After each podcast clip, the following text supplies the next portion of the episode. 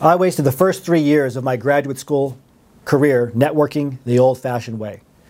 I would go to internal seminars, and the same people would be there over and over again, arriving just in time uh, for the seminar and then leaving right after it was over.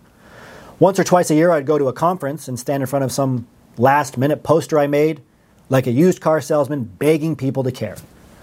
I would collect business cards and university cards on my poster and think, I'm networking, I'm networking. It's happening. I've been discovered. Only to get home after the conference and never have anyone who took my card, or gave me their card for that matter, reach out to me.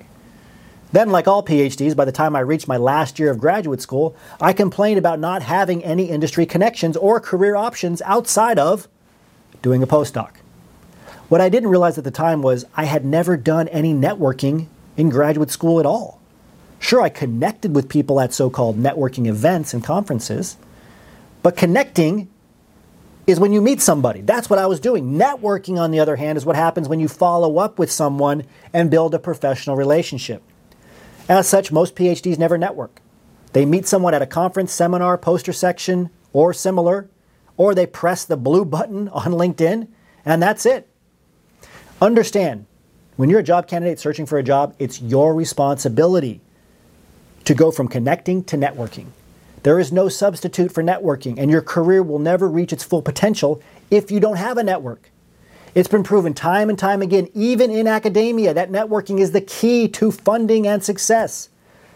Nature, Science, Cell, other top journals, and the like have reported over and over again that it's not the best research that gets the most funding, it's the most well connected researcher. Period. We live in a relationship driven world and love it or hate it, your relationships and your access to decision makers will dictate your industry success, and there's plenty of data to back this up.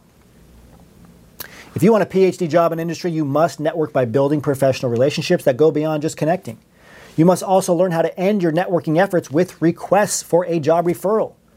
A job referral is the result of building a strong professional relationship and can be achieved consistently by following a proven networking process. In terms of sequence, you will want to connect with an industry professional, network to build the professional relationship, and then ask for and receive a job referral for an upcoming or open position at a company. Connect, network, get referred. A referral most commonly comes in the form of an industry employee working at a company of interest, passing your resume onto the hiring manager for an open position. Or maybe giving you permission to use their name or referral code when uploading your application online. It could also come in the form of receiving an email introduction to a hiring manager or other decision maker at the company. It could come in the form of being introduced to another employee at the company who can tell you more about upcoming positions and the company as a whole. It could also come in the form of getting permission to mention the employee's name on a cover letter itself, or simply being told insider info about jobs that are about to open up but are not posted online yet.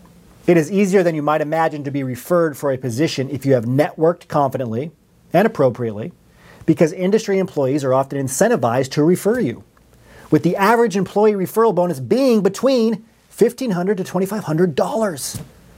Getting referrals doesn't just happen though, neither does networking. You have to get organized, create a strategy, and work for it. And you have to start now.